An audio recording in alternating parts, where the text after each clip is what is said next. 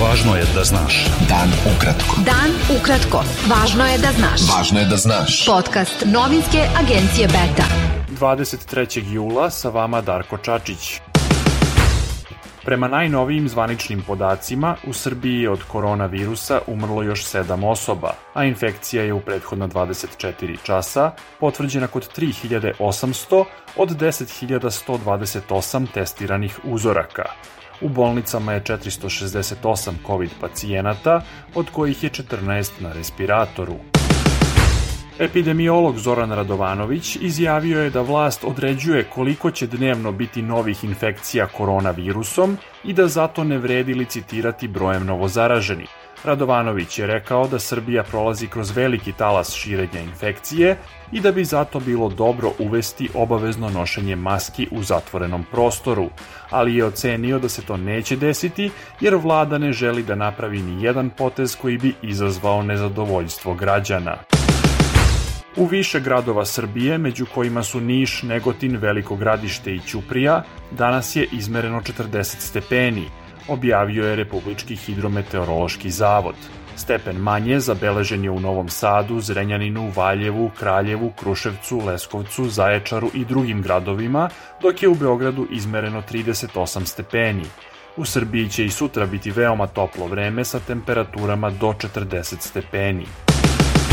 Srpska napredna stranka objavila je na Twitteru promotivni video u kojem njeni istaknuti poslanici Vladimir Orlić i Nevena Đurić ukazuju na značaj predsednika Srbije i te partije Aleksandra Vučića za državu.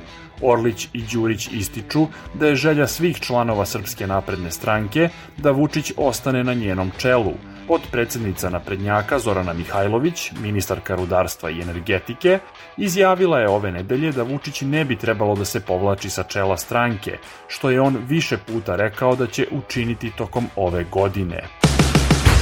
Bivši predsednik Srbije i lider socijaldemokratske stranke Boris Tadić optužio je predsednika stranke Slobode i pravde Dragana Đilasa da je etiketama izdajništva potpuno uništio demokratsku stranku i celu opoziciju u zemlji. Tadić je rekao da su Đilasovi napadi na njega počeli 2014. kada je prihvatio da ode na konsultacije sa tadašnjim premijerom Srbije Aleksandrom Vučićem oko formiranja nove vlade. Tadić je dodao da je Đilas uticao i na raskol sadašnje opozicije. Podpredsednik Narodne stranke Miroslav Aleksić pozvao je nadležne organe da u najskorijem roku ispitaju navode novinarke Jelene Zorić o kontaktima direktora Bezbednostno-informativne agencije Bratislava Gašića i vlasnika poljoprivrednog dobra Jovanjica Predraga Koluvije, optuženog za uzgoj marihuane – Aleksić je rekao da je tvrdnja Jelene Zorić o kontaktima Gašića i Koluvije istinita ako je istinita i njena tvrdnja da brat predsednika Srbije Andrej Vučić nema veze sa Jovanjicom i obrnuto.